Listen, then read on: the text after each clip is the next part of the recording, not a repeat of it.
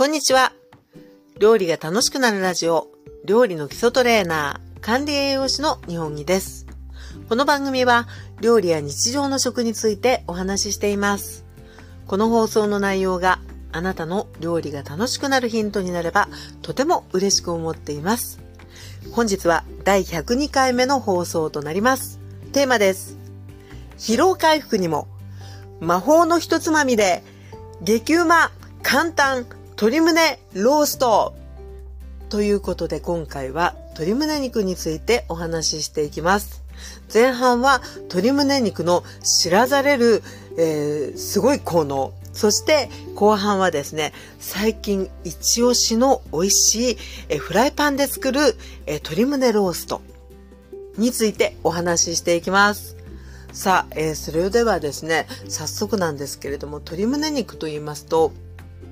とても、まあ、身近なお肉の一つだと思うんですよね。で、えー、部位について簡単におさらいをしていきますと、鶏肉、あの、鶏がですね、えー、まあ、2本足で立っていまして、で、あの、本当に胸側ですね。えー、もう、あの、前方胸側っていうのが、まあ、胸肉なんですけれども、えその他にですね、私たちの身近といえばもも肉なんですけど、もう文字通り、え足のですね、本当に付け根のあたりがもも肉っていう風に、えなっています。それ以外にも、えー、まあ、インナーマッスルにあたりますささみだったりとかですね、あとは手羽元、手羽先っていう本当に翼側のお肉っていうのも私たちよくいただく、えー、ことが多いです。まあ、そういった中で今回はですね、鶏胸肉を取り上げているんですけれども、えー、鶏胸肉と言いますとですね、まあ、ここ最近の、まあ、物価高の世の中ではあるんですが、その中でも、えー、比較的、えもう買いやすい、まあ、お財布にも優しくて、そして美味しい部位ということで、とても人気があります。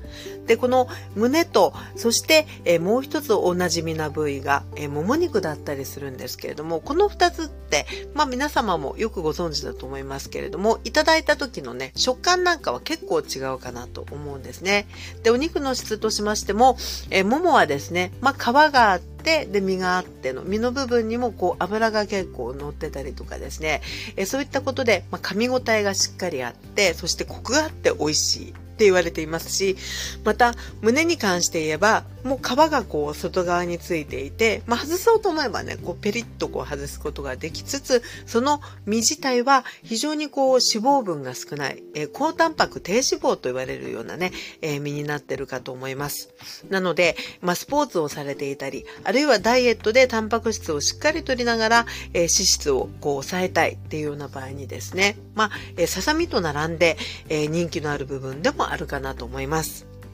で、このですね、えー、鶏の胸肉っていうのが、まあ本当に今申しましたように、高タンパク、低脂肪。で、まあ皮があるかないかですごく脂肪の量って、あの、いただいた時に違ってくるんですけれども、まあとはいえ身の部分っていうのはね、非常にまあタンパク質が多く、そして、ま、脂肪っていうのが少ない部分でありまして、で、えー、そういったこう、いいところっていうのはね、知ってる方多いと思うんですけど、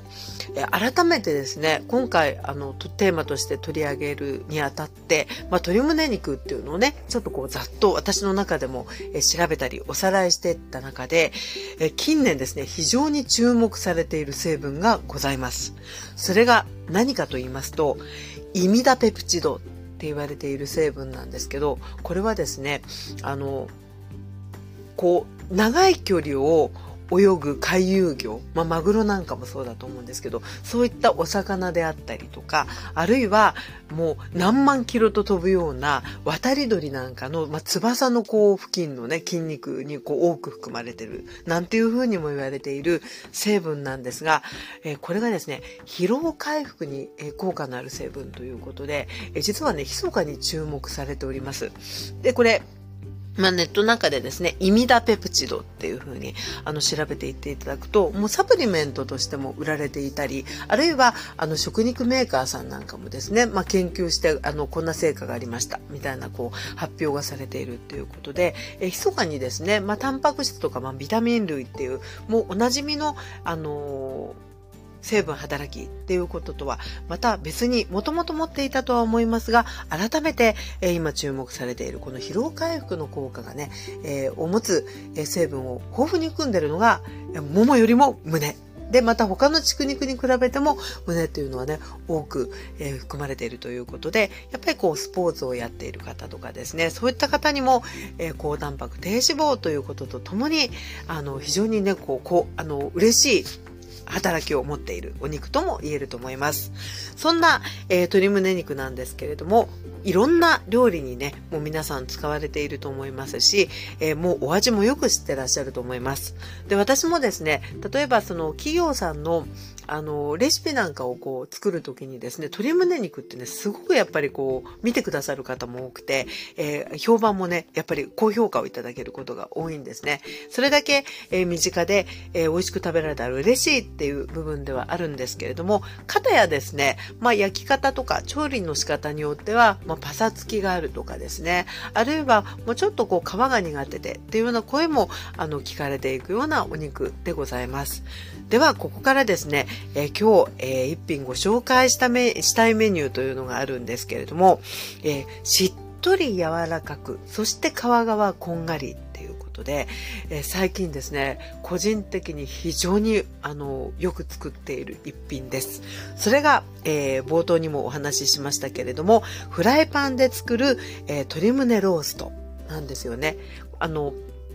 ちょっとこう疲れてたり元気がない時に、あ、お肉を食べてちょっと元気つけたいなっていうようなあの時があるんですけれども、そんな時にね、まあ、あの、まあ、豚肉も美味しいし、まあ、牛も贅沢で美味しいけれども、え最近はもっぱらですね、この鶏胸肉を美味しく焼いていただくっていうのが、あの、非常に楽しみにもなっているっていうところなんですね。で、この、えー、焼き方の時、焼き、焼く時に、え下味っていうことをね、していくんですけど、それがね、あの、非常常にポイントになっていますのでね、えー、よかったらお試しいただきたいので今日ご紹介していきます。で、そのポイントになるタイトルにもあります、魔法のひとつまみというのがですね、ズバリ、砂糖です。で、えー、この砂糖というのは働きとしまして、えー、もちろんですね、甘さを、あのー、出す調味料なわけなんで、まあ味として甘みが欲しい時に使うものではあるんですけれども、それ以外にも砂糖ってね、実はいろんな働きがあります。で、その中の一つにお肉を柔らかくする働きっていうのがあるんですよね。で、これはどういう理屈かと言いますと、えー、っとですね、まあ、お肉の中のタンパク質と水分というのをね、あの、逃さず結びつけていく。まあ、結びつけて逃さないようにするっていう働きが砂糖にあるっていうことで、え、実際にやってみますとね、あの、なるほどしっとり美味しくできるなっていうものなんですよね。この放送の中でも時々、ご紹介してるんですけど、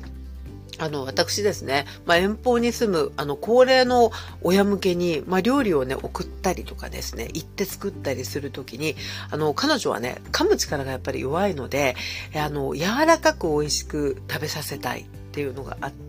特にお肉っていうのはねもうそのもので本当にタンパク質やビタミンなんかも豊富に含んでいるので、まあ、お肉を美味しく柔らかくいただくにはどういう調理がいいんだろうっていうのをあのやっぱり結構本当にいろいろ試しているんですね。でその中で、えー、柔らかくする方法っていうのは本当にいくつもあの実はあるんですけども、えー、その一つがまあ下味で工夫をするっていうことだしあとはあの焼く時に例えばまあ一口大サイズぐらいであるとするならば、まあ、粉をまぶしてですね、まあ、えー、お肉の中のジュースをこう逃さないようにするっていうことで噛んだ時に非常にこう柔らかさを感じるっていうような工夫もできるし、あともう一つはですね、えー、もうあの全ての根源になるかなと思うんですけど、焼きすぎない、火を通しすぎないっていうのが、おおむねあのどのお肉についても美味しく食べるポイント、まあ、しっとりとか柔らかくっていうところに結びついていくかと思うんです。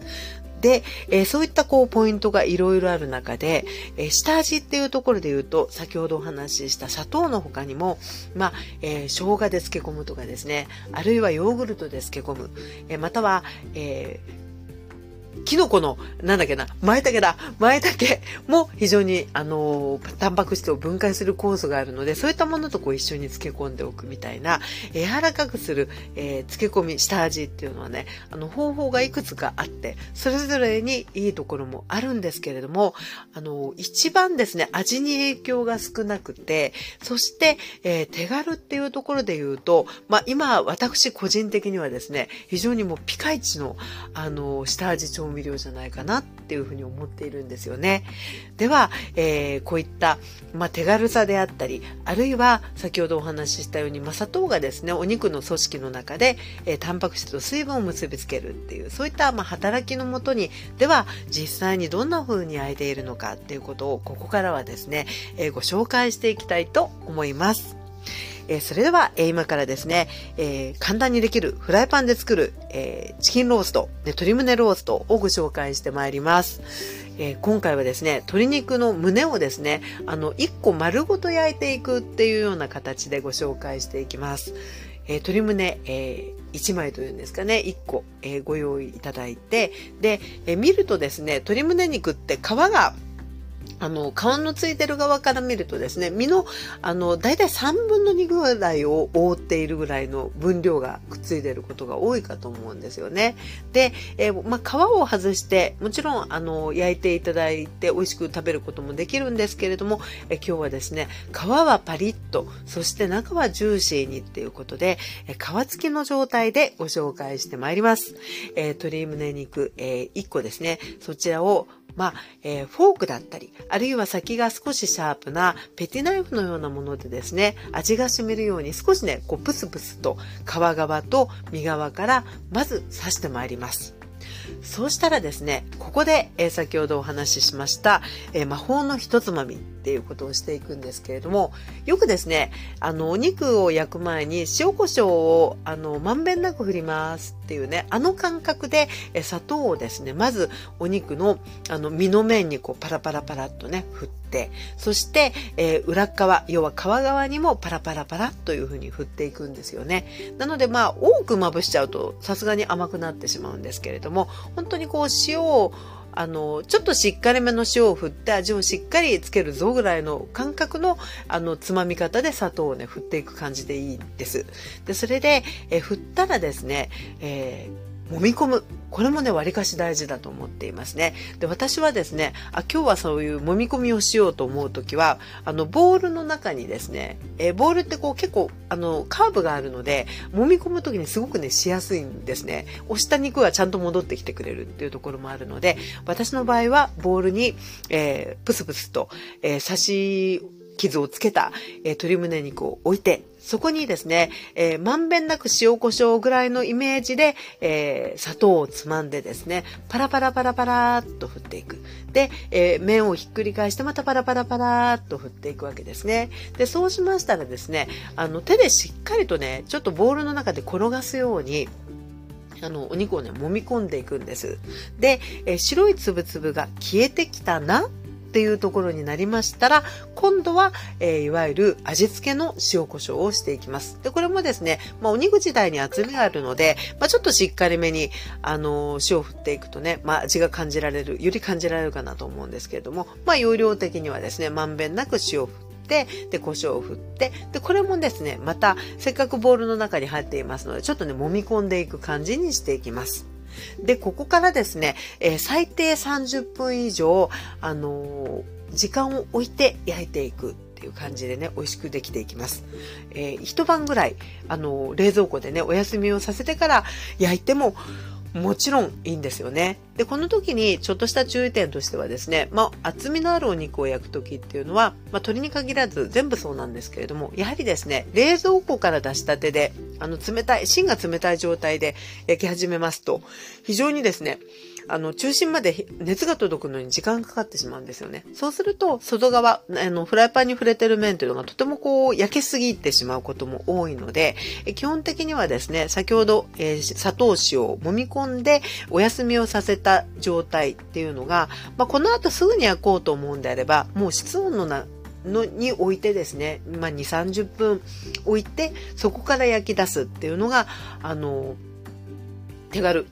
おすすめですし、また、えー、先ほどお話ししたように一晩ぐらいですね、冷蔵庫でお休みをさせてから焼きたいなっていう場合も、あの、約30分、あるいは20分ぐらい前に、もう一旦こう、冷蔵庫から出しておいてですね、少し温度を室温に近づけた状態で焼くと、あの、トータルな焼き時間っていうのがね、あまり長くなりすぎず、あの、焼きすぎないっていうね、そんな感じで美味しく焼くことができます。さあ、えここでですね、下味、魔法の一つまみ、砂糖、塩っていうのが、え振られたわけなんですけれども、えこの時のですね、ポイントとしてはですね、ま塩と砂糖を一緒にこう揉み込んでも多分、あの、効果的にはあるとは思うんですが、えー、実感としてはですね、やっぱり砂糖を先、塩が後っていうのがね、とてもいいかなと思うんですね。なので、まあ、砂糖を振って揉み込んで、ああ、もう白いつぶつぶがもう吸われてるわっていう感じになったら、えー、塩をですね、えー、振って、えー、味をつけていくっていうね、そんなイメージでございます。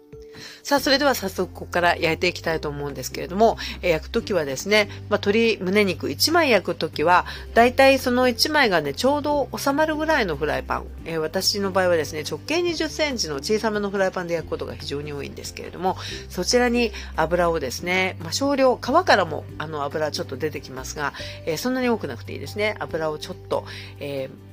フライパンの底がちょっとこう薄くあの油でね、えー、膜ができるぐらいの量っていうイメージでいいと思うんですが、それを温め始めます。で、もうさらっと流れるぐらい十分油が熱くなってフライパンも熱くなったところで、え鶏肉の皮側からですね皮側から入れるそうするともう鍋が熱いのでジューッっていう音がね、まず聞こえてくるかなと思うんですね。で、皮をフライパンにつけた状態、下側にした状態で、そこからですね、私はね、あの、一旦ここで蓋をしてしまうんですよね。で、最初は強火でいいんですけど、えだいたいまあ1分ぐらいしたところでですね、え火を弱めにしまして、で、え蓋をした状態で、えある程度火が通るまで焼いていく。っていう風になります。で、この時にもしも安全に蓋をずらすことができるんであれば、えちょっとだけですね、あの蒸気が抜ける隙間をあの作ったりもしています。で、この状態で、えー、焼いていくんですけれども、こうしてる間にですね、あの皮側がしっかり焼けていくです。で、この鳥の皮っていうのはね、まあ、人間も皮がありますけれども、皮ってやっぱり中をすごく守ってくれるものなので、あの、想像以上にね、あの、焼けないんですよ。皮のこう、すぐ手前の身の部分っていうのは、あの、なかなかね、あの、想像よりも時間かかるんですね、焼けるのに。なので、もう皮を下にして、最初強火、そこから蓋をして、え火を弱めて、えじっくり、ちょっとね、じっくり焼くようなイメージで焼いていきます。で、時間の目安としては、鶏肉の大きさにもよるんですけれども、まあ、5分以上は焼いてるかなという感じですね。なので、まあ、あの、心配な場合はね、様子を見て、あの、焦げてないかとか、そういったことは様子見ていただいていいと思うんですけど、まあ、火を弱めてたらね、そんなに5分ぐらいでは、あの、焦げるっていう状態にはなりにくいかなと思います。様子を見ながら焼きます。さあ、そして、えー、次にですね、蓋を開けた時に、あの、鶏胸肉のですね、縁側っていうのが、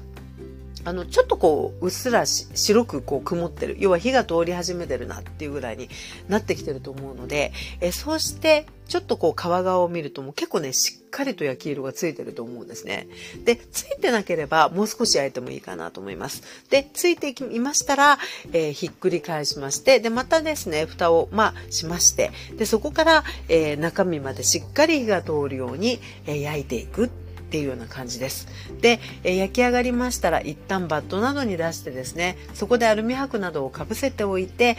まあ、あの、粗熱は取るけど、ちょっと、あの、保温されてるような、えー、感じになったら、えー、肉汁もね、結構落ち着いてくると思うので、えー、スライスして、えマスタードを添えたり、あるいはですね、ちょっとしたトマトソースを添えてみたり、あるいは、あの、生野菜と一緒にサラダ仕立てにしてですね、お好みのドレッシングで、えいただいてみたりっていうことで、えー、とてもね、美味しく焼くことができます。で、えー、もちろんですね、鶏胸肉ってこう、皮のつき、つき始めの部分っていうのは結構厚みがあるんで、お肉の大きさによってはですね、本当にこう、厚みを半分にしたりとか、あるいは観音開きって言って、こう、お肉をこう開いてですね、全体の厚みを均等にしたりすれば、あの、焼き上がりはね、あの、もちろん早くはなるんです。でまた均等にも焼けるっていういい面もあるんですけど今回のようにですねちょっとねあのしっとりしたこう厚みのある部分を切った時のあのしっとり感っていうのがなかなかいいので今回はあえて、えー、身の厚さをですねちょっと整えたりしないで、え丸ごとあの焼いていくような感じで、えー、仕上げていきました。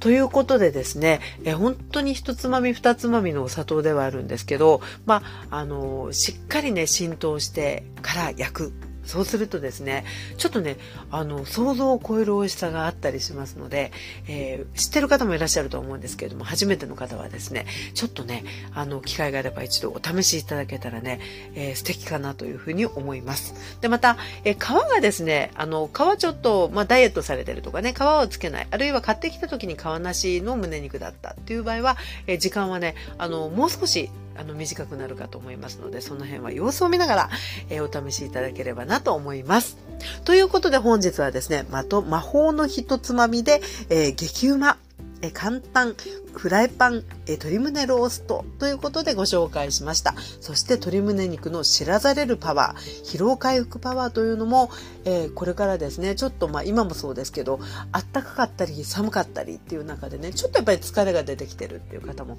いらっしゃるかもしれないので、よかったらね、お試しいただきたいと思います。この放送、料理が楽しくなるラジオは、料理の基礎トレーナー、管理栄養士の私、日本木がお送りしております。そして当方ではオンライン専門の料理の基礎、そして日本茶はじめの一歩の教室をえ、運営しています。4月15日からですね、久々に、え、当教室の料理の基礎トレーニング、え、7週間7回コースというのが始まります。で、こちらはですね、オンラインのあの集中トレーニングではあるんですけれども、え私とてもあの料理をこれから始めたい方にもおすすめだと思っていまして、えその理由というのがですね、えまずね、再現性が高くて、しっかり力がつくっていうことを、あの、受講生さんを見てると感じるんですね。で、その理由というのが、まず、習いたてのしょっぱながですね、ご自宅のキッチンで使い慣れた道具で、そこに私が、えー、ご指導させていただきながら、美味しく完成させていくっていうことをしていただいているので、えその後のですね、再現性と、あの、もう一回やろうかなっていう抵抗がですね、あの、私ずっと対面の教室やってきたんですけども、そちらよりもですね、やっぱりこうハードルが低くなるみたいで、皆さん、あの、習ったものをね、すごくたくさん作ってくださってる。イコール、やっぱりね、上達が早いっていうことですね。で、また、えー、こちらは少人数制のグループレッスンなんですけれども、あの、対面のグループとは違ってですね、あの、仕事を分担するわけではないので、えー、スタートから、えー、仕上げまでご自身で手掛けていただけるっていうことで、これもまたね、あのー、受講生さんが自信がついたというお声もよく聞くし、あとは、やっぱりね、再現性が高いんですね。そういったことで、えー、非常におすすめでございます。で、本当に包丁の持ち方からスタートして、えー、料理を習い始めたら最初にこの辺はしっかり押さえておいた方がいいという技法だったり、あるいはメニューっていうことですね。そちらを、あの、私私の19年間の料理講師生活の中からですね、おすすめなものを、あの、カリキュラムにしていますので、これから料理を始めたい方、あるいは、えー、ご家族でですね、これから料理を始めたいという方がいらっしゃる方、よかったらぜひ、えー、興味のある方、ご覧いただけたら嬉しいなと思っています。ということで、本日もお付き合いいただきありがとうございました。それではまたお耳にかかりましょう。お相手は料理の基礎トレーナー、管理栄養士の日本木でございました。それでは失礼いたします。